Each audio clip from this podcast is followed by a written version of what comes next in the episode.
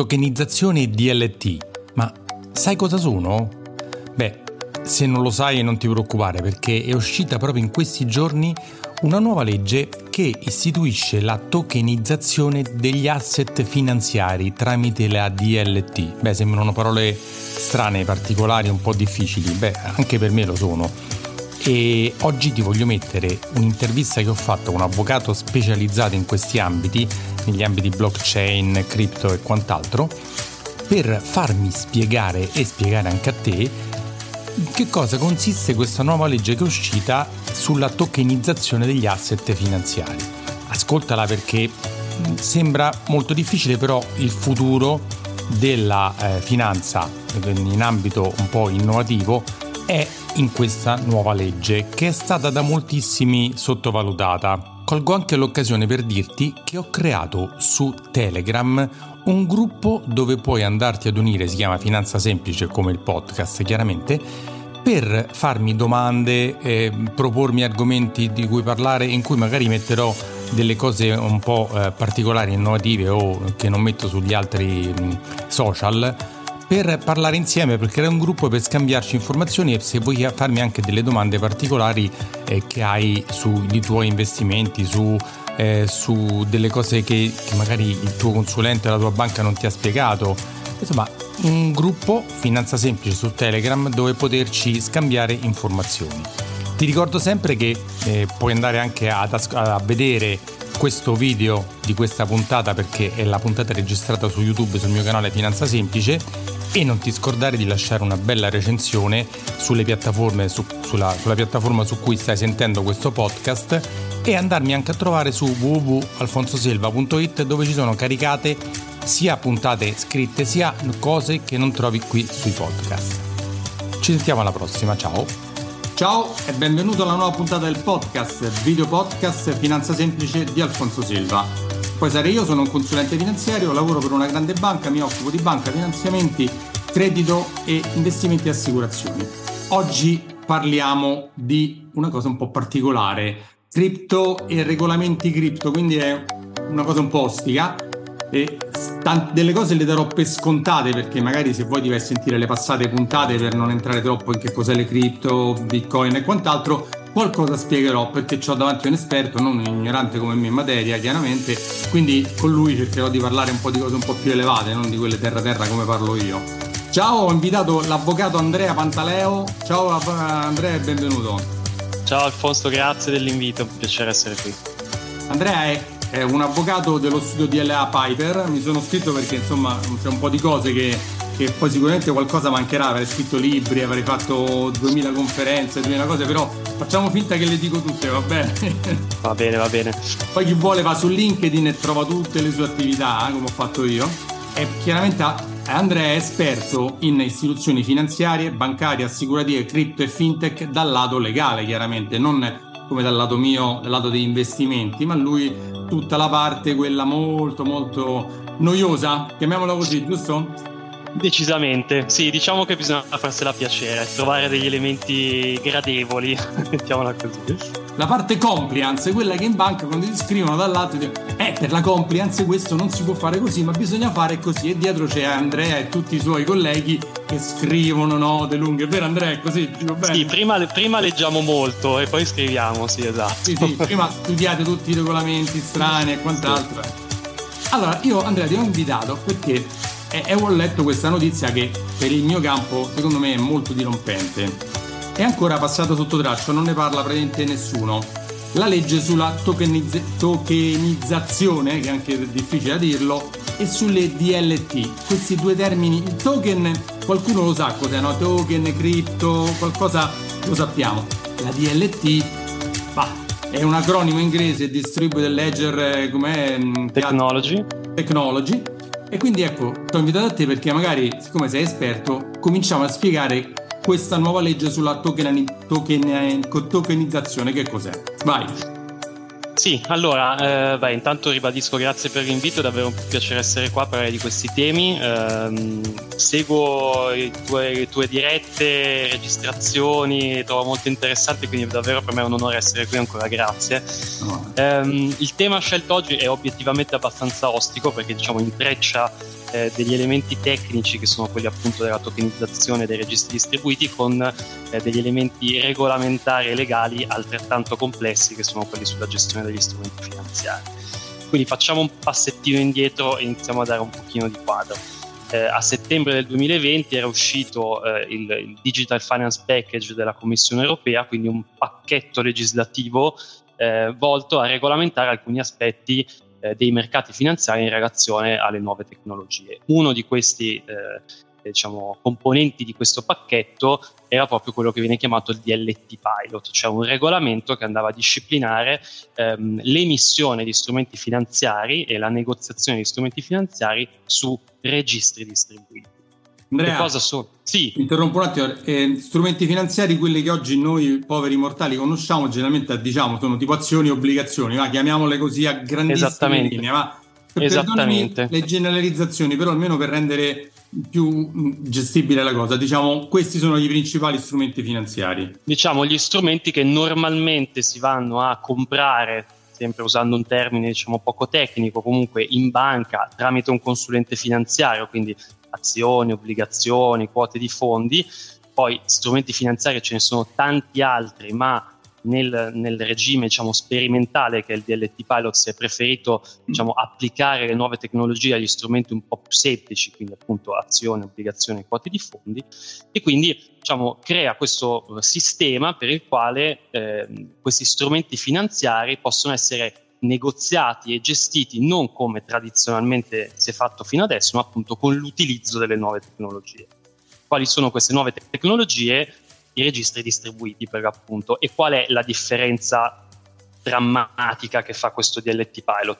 Che mentre tradizionalmente gli strumenti finanziari venivano appunto gestiti tramite dei gestori accentrati, quindi un unico soggetto centralizzato che registrava, scritturava l'acquisto, la circolazione di questi strumenti finanziari, ovviamente passando a un regime decentralizzato o distribuito meglio, quindi con più soggetti che gestiscono questo registro, ovviamente la normativa necessitava di alcune modifiche per permettere che la gestione di questi strumenti finanziari potesse essere fatta, invece che con un sistema centralizzato, con un sistema opposto, ovvero un sistema distribuito. E quindi nasce questo regime pilota sperimentale applicato appunto agli strumenti finanziari più semplice.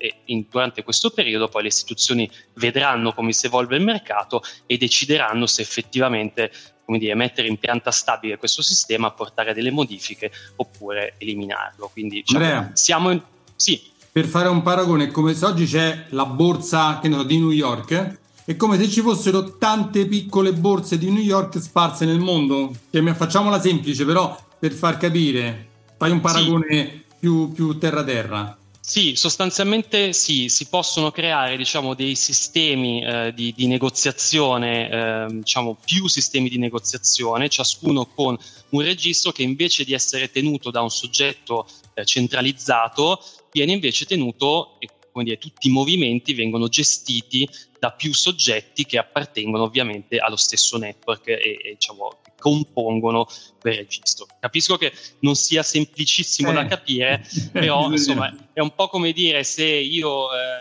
oggi compro uno strumento finanziario e c'è un solo soggetto che registra la movimentazione e sa che quello strumento finanziario è intestato a me e la circolazione viene registrata soltanto da quel soggetto, è come se da domani quelle operazioni venissero registrate da più soggetti sostanzialmente che appartengono alla stessa rete, attraverso il registro distribuito. Quindi ogni modifica viene registrata su tutti i nodi di quel registro, quindi tutte le componenti di quel registro, e quindi chiaramente questo è un cambio di paradigma, dalla gestione centralizzata di un soggetto solo a una gestione distribuita. Siccome la normativa ha dei vincoli che proprio facilitano fino ad adesso nel sistema tradizionale la gestione appunto accentrata, da domani questi vincoli dovranno essere necessariamente modificati o eliminati per permettere una gestione distribuita di queste movimentazioni, di questa gestione di strumenti finanziari. Ok, questo abbiamo detto cos'è questa cosa distribuita. Sì. Arriviamo alla che sarebbe la DLT. Esatto, esattamente. E penso sempre così, sempre per chiarire, sia un po' basato sulla blockchain e poi il concetto del Bitcoin, che è è distribuito su tantissimi nodi, che ognuno ha tutte le transazioni fatte, ognuno sono immutabili perché non si possono andare a cambiare, e quindi penso sia mutuato da quel discorso là. Dimmi se ho detto bene. Diciamo che si dice che la blockchain è necessariamente sostanzialmente una DLT, ma una DLT non è necessariamente una blockchain, nel senso che la blockchain è sicuramente a registri distribuiti, quindi diciamo la copia del libro mastro del registro è effettivamente duplicata su tutti i nodi appartenenti alla rete. La caratteristica della blockchain che non necessariamente una DLT ha è che appunto le informazioni che vengono registrate su quel libro sono concatenate fra di loro in un modo inscindibile e modificabile, tale per il quale se vado appunto a modificare delle informazioni passate sostanzialmente mando a ramengo tutta la sequenza di informazioni che sono registrate. Quindi la normativa, il DLT Pilot, parla appunto di registri distribuiti e non di blockchain, quindi non necessariamente la gestione in questa forma degli strumenti finanziari deve essere fatta attraverso una blockchain, e questo in realtà è uno specifico, una volontà specifica del legislatore, che ha detto: preferisco parlare di DLT perché voglio che vengano abbracciate tante tecnologie che non siano necessariamente quelle di blockchain, ma anche magari delle tecnologie future che ad oggi ancora magari non sono totalmente sviluppate o conosciute o esistenti. Quindi diciamo preferisce usare un termine un po' più ampio, un'accezione un po' più ampia. Si è tenuto, diciamo, libero da essere al passo con i tempi, per non bloccarsi su una cosa e poi arrivano altre 3-4 cose interessanti, importanti, di rimetterci mani, quindi ha lasciato un po' più ampia la. Esatto. La poi è anche chiaro che oggi il mercato e la tecnologia lavora prevalentemente su blockchain, quindi su quella DLT che ha un sistema di catena di blocchi, quindi la tendenza un po' a identificare la DLT con la blockchain, e quindi anche oggi quando si commenta questo DLT Pilot tendiamo a immaginarci un'applicazione su blockchain piuttosto che su un registro distribuito non a catena di blocchi. Ma non è un obbligo farla. Non è un obbligo. Oh, adesso arriviamo alla tokenizzazione, che sì, è questa cosa particolare applicata con la DLT. Allora, io provo a spiegarla prima da ignorante, poi magari spieghi meglio tu. È come se dividiamo una cosa in tante piccole parti, un po' come sono le azioni di una società, no? Una società ha 1000 azioni, la dividiamo in 1000 parti. Se io ne posso comprare un'azione della Apple, posso comprare un'azione della Apple o 1000 azioni della Apple, se raggiungo il 51% ho la maggioranza della Apple, però per fare il 50% ci vogliono miliardi. Per comprarmi magari un'azione dell'Apple con pochi euro lo posso fare. Quindi è un po' questo il concetto, cioè dividere, spezzettare delle cose in token, no? Non so se ho spiegato bene. Sì, non solo, nel senso che diciamo il token in generale è una rappresentazione digitale su blockchain di diciamo diritti o di asset a seconda di come è programmato e di che cosa rappresenta. Quindi tendenzialmente token, che vuol dire, è un gettone di fatto, no? Nel senso è anche la parola utilizzata, token vuol dire esattamente gettone, un gettone virtuale che mi rappresenta, che rappresenta un mio diritto o un asset sottostante. Quindi che cosa faccio? Vado a creare un token, lo metto su blockchain, la blockchain mi permette di intanto avere trasparenza, pubblicità e appunto di essere immodificabile, quindi tutta la storia, la cronologia e le movimentazioni di quel token non possono essere modificate nel corso del tempo. Vabbè, qua ci sarebbe da aprire una parentesi, adesso i tecnici poi magari mi tireranno una zappa addosso, non è esattamente così, ma diciamo è quasi impossibile che sia modificabile, e quel token che circola, appunto viene trasferito, ha la sua vita, la sua storia, può rappresentare appunto dei diritti o degli asset. Che cosa è in questo caso la tokenizzazione di strumenti finanziari? È la rappresentazione digitale di uno strumento finanziario su un registro distribuito o, per semplificare come dicevo prima, su blockchain. E quindi detto che cos'è la tokenizzazione, che può anche essere rappresentare un frazionamento di qualcosa, come dicevi tu prima, però non è necessario. Quindi io posso avere, 100.000 azioni della Apple e 100.000 token, ciascuno dei quali è rappresentativo di un'azione di Apple. Ok? Quindi se io posseggo chiaramente 51.000 token ho la maggioranza di Apple, come nell'esempio che dicevi prima, però se posseggo un token ho un'azione, quindi sono come se fossi un azionista con un'azione, diciamo, nel sistema tradizionale. Qual è la differenza? È che mentre prima, quando compravo un'azione, andavo in banca, compravo l'azione in banca, società di intermediazione finanziaria tramite un consulente finanziario, compravo un'azione, la banca trasmetteva al mercato l'ordine di acquisto, l'ordine veniva eseguito dall'infrastruttura di mercato e l'azione veniva registrata presso un depositario, un gestore accentrato di strumenti finanziari. Okay? Oggi teoricamente con questo sistema ci sono delle modifiche molto importanti che mi permettono di, uno, accedere direttamente al mercato, quindi senza passare da un intermediario finanziario o da una banca, e due, che quello strumento finanziario venga registrato, quindi la mia transazione e il deposito, l'intestazione, la scritturazione a mio favore dell'azione e dei diritti che ne sono conseguenti su un registro distribuito, quindi condiviso da più soggetti, insomma da più nodi appartenenti alla stessa rete.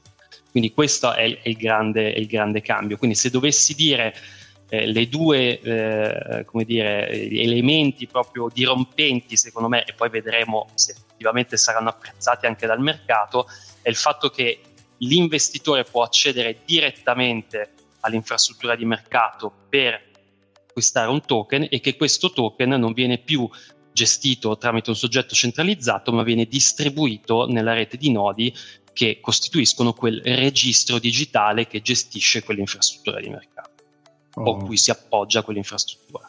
Quindi, spiegata così, dico, vabbè, allora disintermediano tutto quello che è il mercato finanziario odierno. Penso, perché se faccio la tokenizzazione degli asset finanziari non posso non andare più in borsa o nei fondi a comprare le azioni o le obbligazioni o quello che è, ma posso comprarmele da solo, che però è simile a andare da solo sui wallet o con un operatore, un broker, e comprarmi direttamente la cosa. Dove sta la differenza? Allora, diciamo che questo modello si avvicina molto al modello di trading che c'è oggi su cripto. Cioè tu oggi, se vuoi comprare cripto, cosa fai? Vai su un exchange, ti registri, vedi che cosa offre, quali sono gli strumenti che sono listati, le cripto che sono listate, e compri la cripto totalmente in autonomia, senza nessun filtro, senza nessuna intermediazione. Se tu vuoi comprare uno strumento finanziario, quindi non cripto, ma appunto un'azione, un'obbligazione, fino all'altro giorno cosa dovevi fare? Dovevi necessariamente passare da un intermediario finanziario, da una banca, che ti faceva, tu lo sai bene perché è quello che fai tu con i tuoi clienti, no? Fai la profilatura, fai tutte le valutazioni, è appropriato, è adeguato, va bene per te, non va bene per te, se è tutto a posto, registrazione, apertura del conto corrente, deposito titoli, identificazione, esatto. Tutto quello che c'è dietro. Tutto quanto, però hai un primo passaggio che è un po' un filtro, no, per l'accesso al mercato, e dopodiché l'intermediario va a trasmettere l'ordine, insomma a seconda del modello, comunque diciamo ti compra per tuo conto, mettiamo così, quel determinato strumento finanziario. Con la nuova normativa c'è proprio un'esenzione che ti dice che non è più obbligatorio accedere a quelle infrastrutture di mercato tramite un intermediario autorizzato, quindi tramite una banca o tramite una SIM, eccetera, eccetera, ma le persone fisiche possono accedere direttamente, esattamente nel modello che c'è adesso sulle cripto. Quindi tu accedi direttamente al, chiamiamolo, listino di borsa, vedi che cosa c'è e quello che ti interessa te la compri. Quindi in questo caso sì, viene meno un principio di intermediazione, come appunto intermediazione all'acquisto.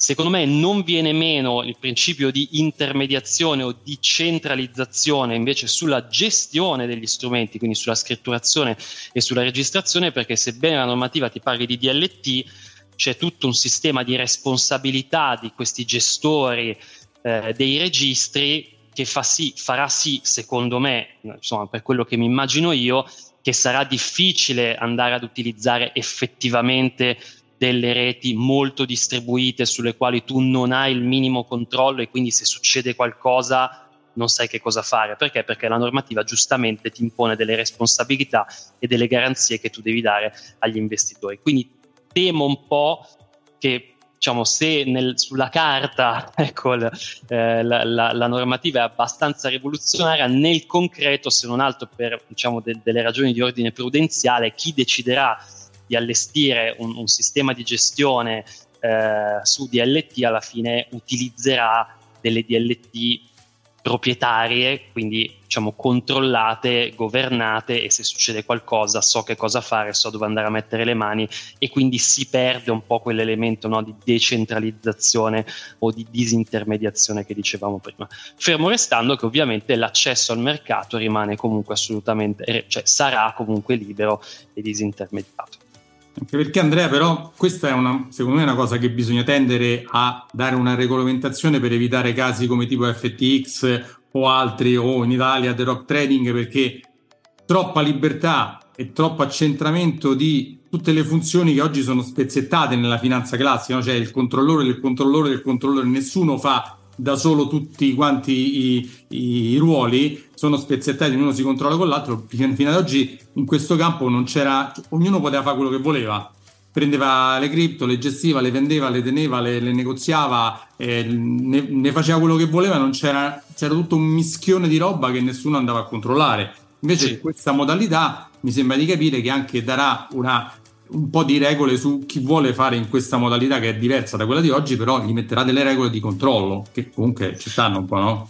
Sì, ci tengo a dire che, diciamo, che il mercato cripto in realtà rimane, entrerà in vigore il regolamento europeo sulle criptoattività che darà un po' di ordine, però tendenzialmente i funzionamenti dovrebbero rimanere più o meno uguali a quelli che vediamo oggi. Questa nuova regolamentazione è sugli strumenti finanziari, che sono un'altra cosa rispetto alle criptoattività, quindi le criptoattività non necessariamente sono strumenti finanziari, e però probabilmente creeranno un modello, almeno immagino che il legislatore la veda così, che poi magari verrà traslato anche sul mondo cripto. Sicuramente, diciamo, ad oggi i due mondi viaggiano su due binari paralleli, quindi da un lato ci sarà le infrastrutture DLT per gli strumenti finanziari che funzioneranno come vi ho detto, e dall'altra parte ci sarà invece i mercati cripto che continueranno grosso modo a funzionare come hanno funzionato fino ad adesso. Se poi i due binari, cioè, diventeranno un binario unico, lo vedremo nel corso del tempo. Sicuramente la sperimentazione servirà alle istituzioni per capire se è un meccanismo che funziona, che regge, che magari appunto è replicabile anche per il mondo cripto. Però okay, per il momento continua ad essere così. Ho fatto questa commissione perché, sai, nella mente normale quando parli di DLT, di queste cose, viene in mente più come si opera nel mercato cripto piuttosto che come si opera nel mercato normale, cioè tradizionale, no?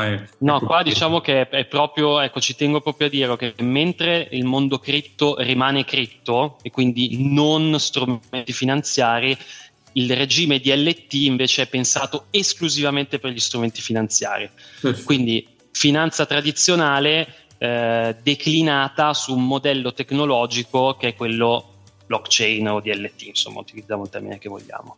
Adesso la domanda sorge spontanea, cioè, ma che bisogno c'era di fare questa cosa se ad oggi tutto funziona bene, controllato in questa modalità? Cioè, se ho capito bene, invece di mettere le azioni emetti dei token, no? Se vuoi fare, tu hai una società, un SPA, che puoi mettere delle azioni, invece di mettere le azioni per quotarsi in borsa, andare verso la quotazione in borsa, puoi mettere questi token, giusto? Sì, esatto.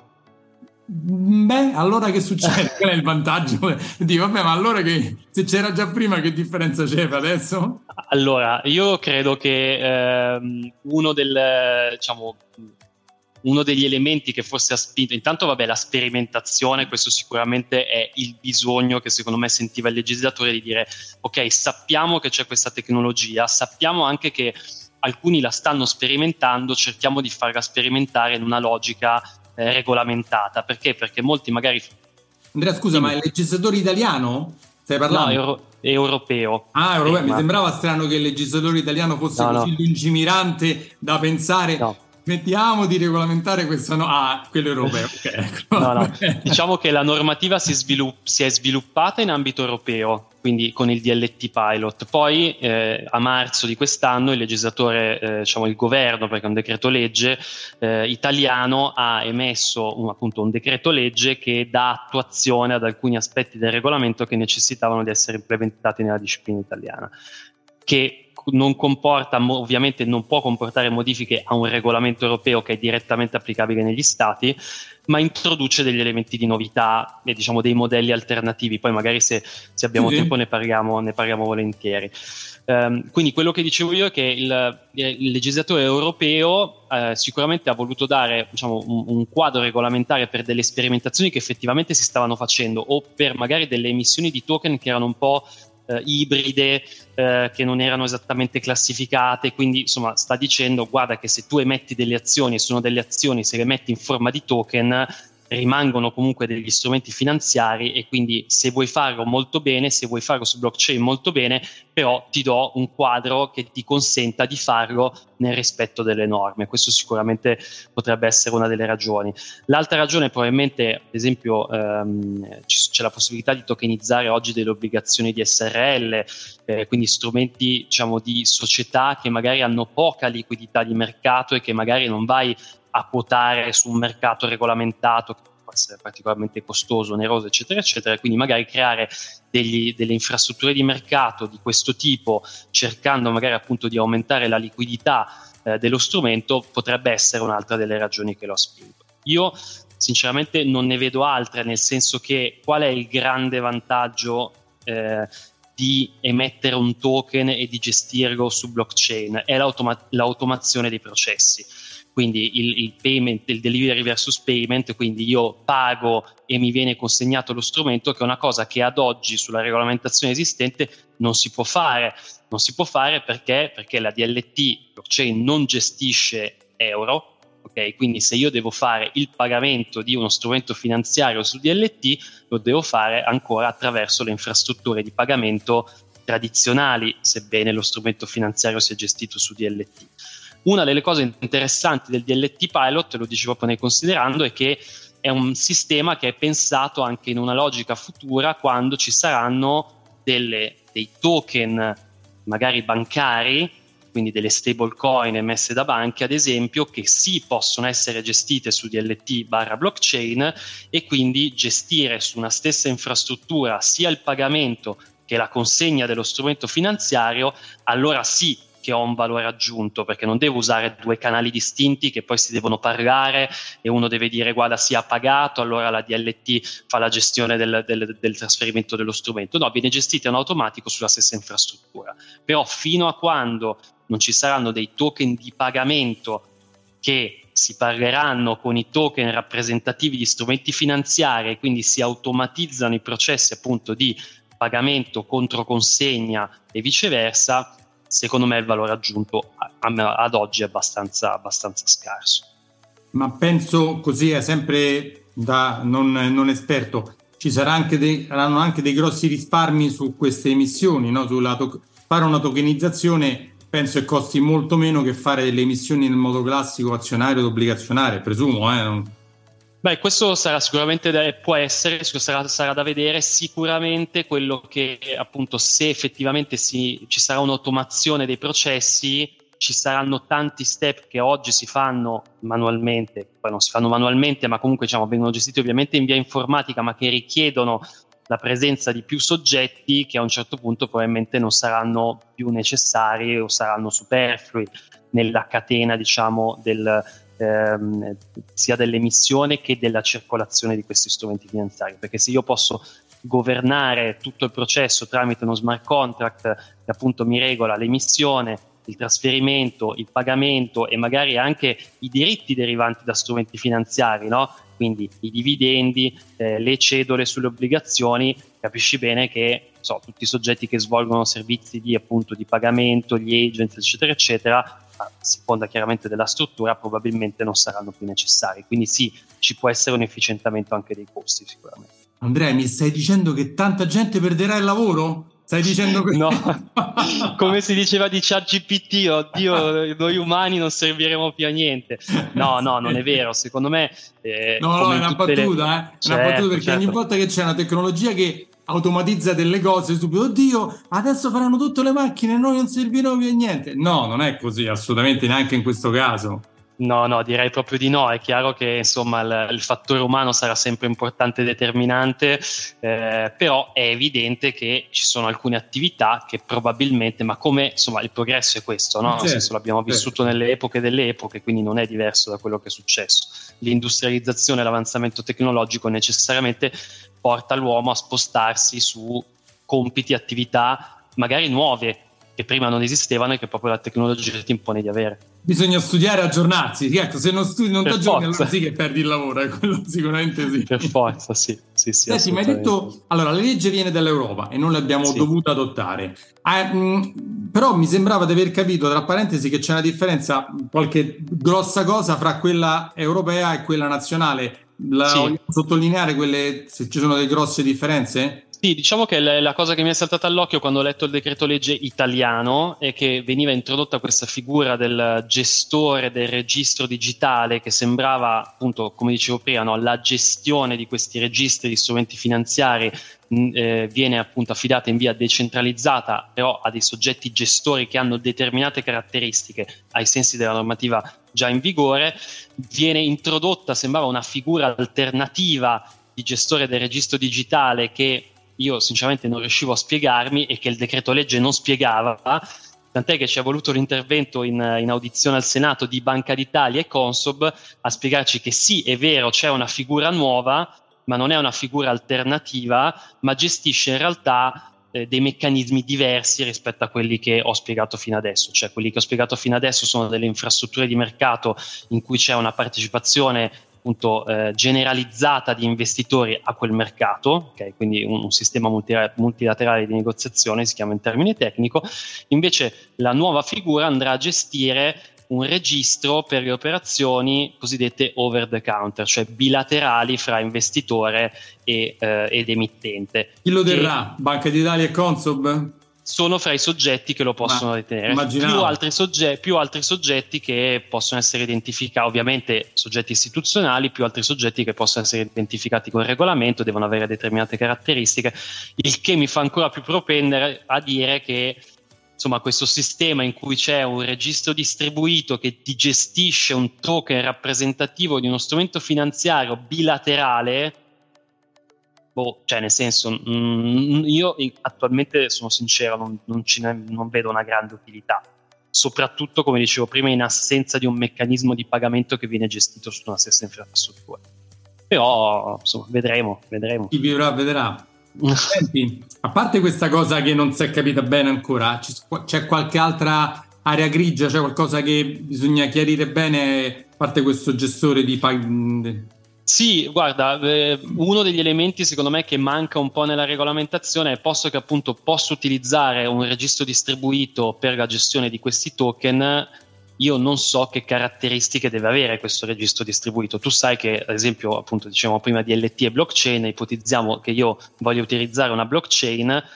Sai che ci sono diversi tipi di blockchain, no? Ci sono blockchain diverse per tipo di meccanismo del consenso, per livello di centralizzazione e decentralizzazione, per autorizzazioni, quindi permissionless, chiunque può entrare a partecipare alla rete, solo quelli autorizzati lo possono fare, privata, pubblica, quindi trasparente, non trasparente, insomma ce ne sono svariati tipi.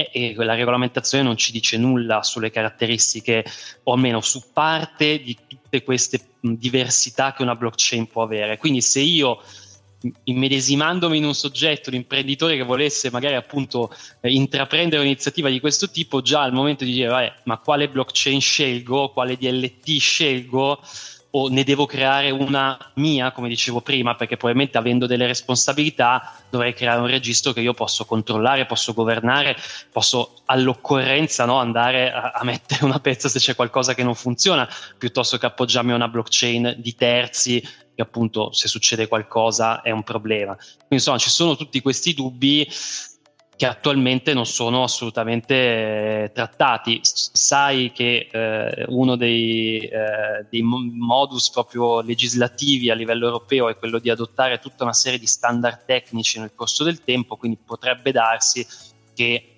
ci saranno degli standard tecnici che andranno a regolamentare queste caratteristiche che questi gestori devono avere e queste DLT devono avere, però allo stato è tutto abbastanza incerto. Però siamo in un ambiente sperimentale, quindi probabilmente risponde alla filosofia del legislatore. Tanto lavoro per Andrea e colleghi. Beh sì, speriamo.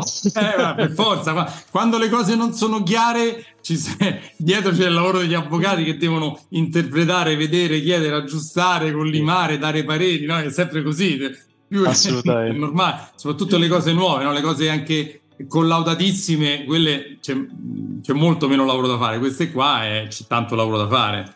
Però se pensi al mondo tradizionale, quanto tempo ci ha messo a collaudarsi, e ancora da oggi, no? Ci sono delle practice che ancora sono, come dire, in discussione, ci sono dei modelli diversi, vengono discussi anche con le autorità di vigilanza, insomma c'è un percorso lungo. È chiaro che un sistema, come dicevo all'inizio, così complesso sia sotto profilo tecnico che sotto profilo regolamentare, in un modello sperimentale che ha una durata predeterminata, io spero che faccia in tempo a collaudarsi e a ottimizzarsi, anche per essere poi, nel caso appunto, adottato in pianta stabile.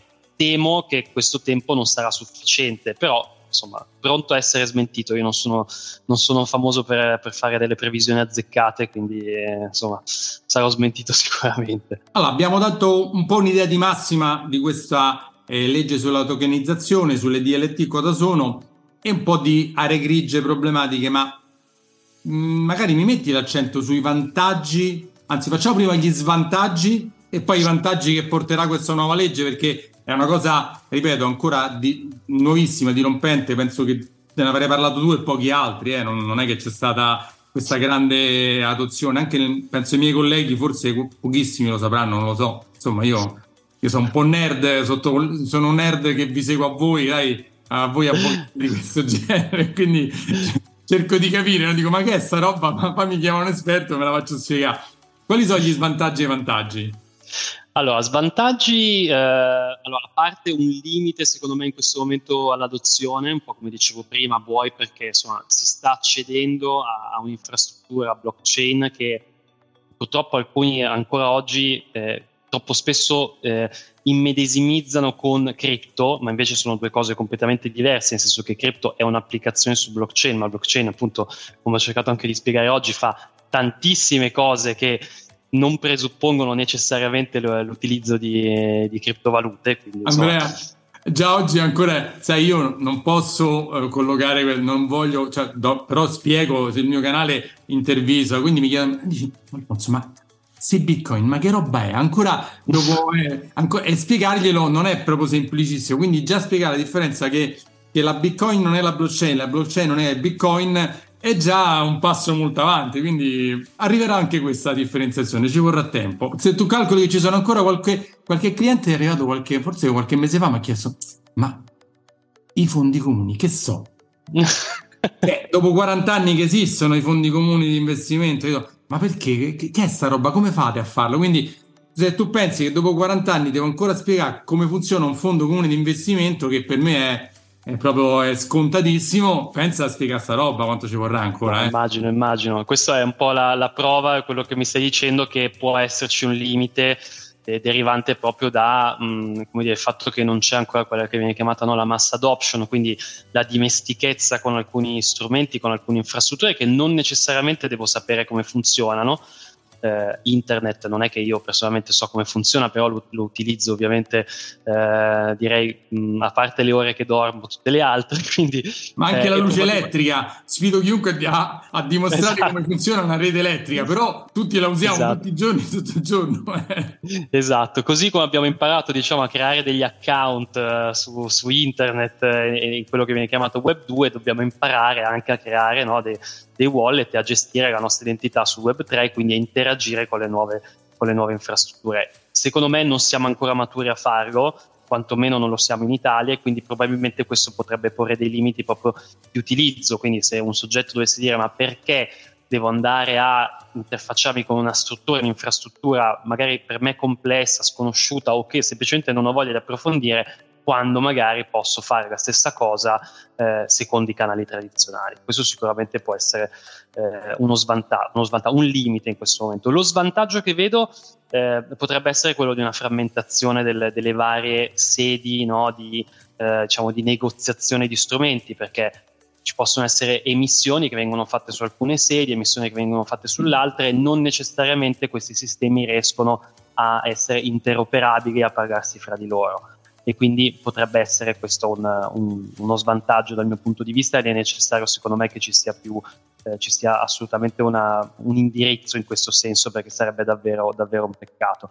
E l'altro limite, che te lo dicevo prima, è il fatto appunto di dover gestire la parte cash della transazione al di fuori della blockchain, insomma del registro distribuito. Potrebbe essere un altro limite in questo momento. I vantaggi invece, se ci dovesse essere appunto un'adozione di un certo tipo, si potesse gestire la parte cash sulla stessa infrastruttura rispetto alla parte dell'asset, ovviamente l'automazione, la riduzione dei costi, la rapidità delle transazioni, la pubblicità, la trasparenza delle transazioni stesse, l'immodificabilità, insomma tutte quei vantaggi che un'infrastruttura blockchain dà alle informazioni che sono registrate sopra quell'infrastruttura. Quindi sicuramente meno costi per gli investitori, meno costi probabilmente anche per gli operatori, sempre che ci siano dei modelli che poi riescano a standardizzarsi in qualche modo, quindi ci siano dei modelli operativi che diventino non più avveniristici, quindi con degli studi e degli investimenti di un certo tipo, ma che diventino degli standard di mercato. E l'altro elemento di vantaggio è sicuramente quello di aumentare la liquidità del mercato, soprattutto per magari strumenti come obbligazioni di SRL. Ad oggi purtroppo le quote dell'SRL invece non possono essere tokenizzate secondo la nuova normativa, ma mi aspetto che Consob con il suo regolamento estenda la possibilità anche alle quote, perché è un'esigenza che tra l'altro soprattutto per piccole e medie imprese, start-up, insomma sono quella della tokenizzazione delle quote è uno dei delle possibilità, no, dell'apertura al mercato che vengono valutate più frequentemente, quindi mi auspico che sarà così. Senti, ti faccio una battuta, ma in questo tokenizzazione e varie semplificazione ci stanno di mezzo gli nodai? Allora, no, perché se butterò fuori una parte del lavoro dei nodai sicuramente ci saranno molte resistenze. Non so se questa cosa escluderà una parte del loro lavoro, come per altre cose, no? La costituzione delle società, tante cose che hanno fatto resistenza se le sono riportate in capo a loro. Ovviamente il decreto legge che ha apportato delle modifiche, ha dovuto apportare delle modifiche anche a quegli adempimenti che ad esempio riguardano il libro soci nell'SPA, tutte quelle sia il titolo quinto del codice civile, sezione quinta, adesso non ricordo esattamente, e adesso io non sono un avvocato corporeo, quindi però magari alcune di esse effettivamente andavano gestite.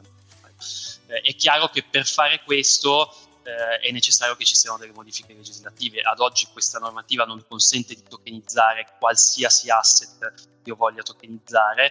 Oggi si parla tanto di tokenizzazione ad esempio di beni immobiliari, ma è una cosa che, se non tramite degli escamotage o creazione di strutture che intermediano questo tipo di attività, non si può fare e non ha senso farlo, perché per trasferire un immobile comunque io devo andare dal notaio, proprio perché non c'è una normativa che mi consente di trasferire la proprietà immobiliare tramite un registro distribuito e in assenza di un notaio. Detto questo, secondo me il notaio non scomparirà, se non per piccoli adempimenti, probabilmente magari scomparirà la conservatoria, o comunque le camere di commercio, o le camere di commercio dovranno necessariamente entrare in una logica di registrazione dei dati su registri distribuiti, perché la strada è questa. E così come i notai, secondo me, dovranno imparare a fare determinate transazioni, a certificare determinate o autenticare determinate adempimenti che vengono fatti in sua presenza anche tramite registri distribuiti o blockchain. Quindi questo sarà il passaggio, ma secondo me il notaio diventerà un attore all'interno della struttura blockchain, ma non verrà sostituito, perché secondo me su alcune cose è giusto che ci sia ancora la figura di un pubblico ufficiale a gestire determinati passaggi per operazioni un po' più delicate e complicate. D'accordo con te, Giustizio, però si devono modernizzare, non pensare di continuare come era prima 30 anni fa, 50 anni fa, perché va avanti, quindi si devono adeguare su questa cosa. Assolutamente. Senti, Andrea, io ti ringrazio veramente, non so se abbiamo detto tutto, se ti ho chiesto di tutto, se c'è qualcosa che vuoi aggiungere. Guarda, mi hai chiesto fortunatamente quello che sapevo, spero di sapere, quindi no, è stato un piacere davvero, davvero ancora complimenti per il tuo canale, ricco, è super ricco di spunti interessanti, di informazioni, grazie per avermi invitato. Oh, grazie a te. Senti, ti lancio una cosa, Mica, sai che in questi giorni è lì per essere adottata, ti rinvito quando ne sapremo qualcosa di più, ti va di rivenire così la commentiamo insieme? Assolutamente. Dal lato legale, perché sempre dal lato tuo, perché questa è questa rivoluzione che deve arrivare, chiaramente poi ci saranno tempi biblici per quello che è il settore, perché 12-18 mesi poi per l'applicazione, sì, che è un tempo incredibile per il settore, però vediamo cosa ne esce fuori, ti rinvito magari fra un paio di settimane, ti dai? Molto volentieri, assolutamente. Presa, con questa così. Promessa. Da lupetto non sono mai stato, ma come se Andrea Pantaleo, se volete cercarlo, se vuoi cercarlo, vuoi stalkerizzarlo su queste cose molto particolari, non a me, perché io non lascio perdere a me, vai su LinkedIn e lo trovi e gli scrivi e lui molto gentilmente ti risponde e ti manda dei link a delle cose che lui ha scritto, partecipato, fatto, conferenze, quindi ti dà tutte le informazioni su questa parte qua. Grazie ancora Andrea di aver partecipato. Se sei arrivato fin qui sei un eroe, perché sentire questa roba molto barbosa tra parentesi, sei veramente un eroe, ti ringrazio di aver partecipato e ci sentiamo alla prossima. Ciao. Se sei arrivato fin qui, i miei complimenti, perché hai aumentato tantissimo la tua cultura finanziaria. Se hai bisogno di una consulenza mi puoi contattare andando sul sito alfonsoselva.it, scrivendomi a info@alfonsoselva.it e avrai la possibilità di fissare una consulenza con me gratuita di una mezz'oretta. Poi non ti scordare che sempre andando sul mio sito alfonsoselva.it puoi scaricarti il mio libro Come investire i tuoi soldi senza sbagliare, una guida agile e utile per capire le basi dell'investimento. Se ti è piaciuto il podcast o questo video, perché è anche un video, ti invito a lasciare dei like, a lasciare un commento. Se sei su un podcast, su Spreaker, Spotify, Apple Podcast, lascia un like, una stellina. Se sei qui su YouTube, iscriviti e lascia anche un commento e chiedimi qualsiasi cosa se non sono stato abbastanza chiaro. Ciao e ci sentiamo alla prossima. Alfonso Selva, sono un consulente finanziario iscritto al Labo e faccio questo lavoro dal 1994. Lavoro per una grande banca a livello nazionale e mi occupo di banca, credito, investimenti e assicurazioni. Su questo podcast, video podcast, trovi dei miei monologhi di storie di investimento e interviste a personaggi molto molto interessanti in tutti i campi, sempre nell'ambito finanziario e economico. Ciao e ci sentiamo alla prossima.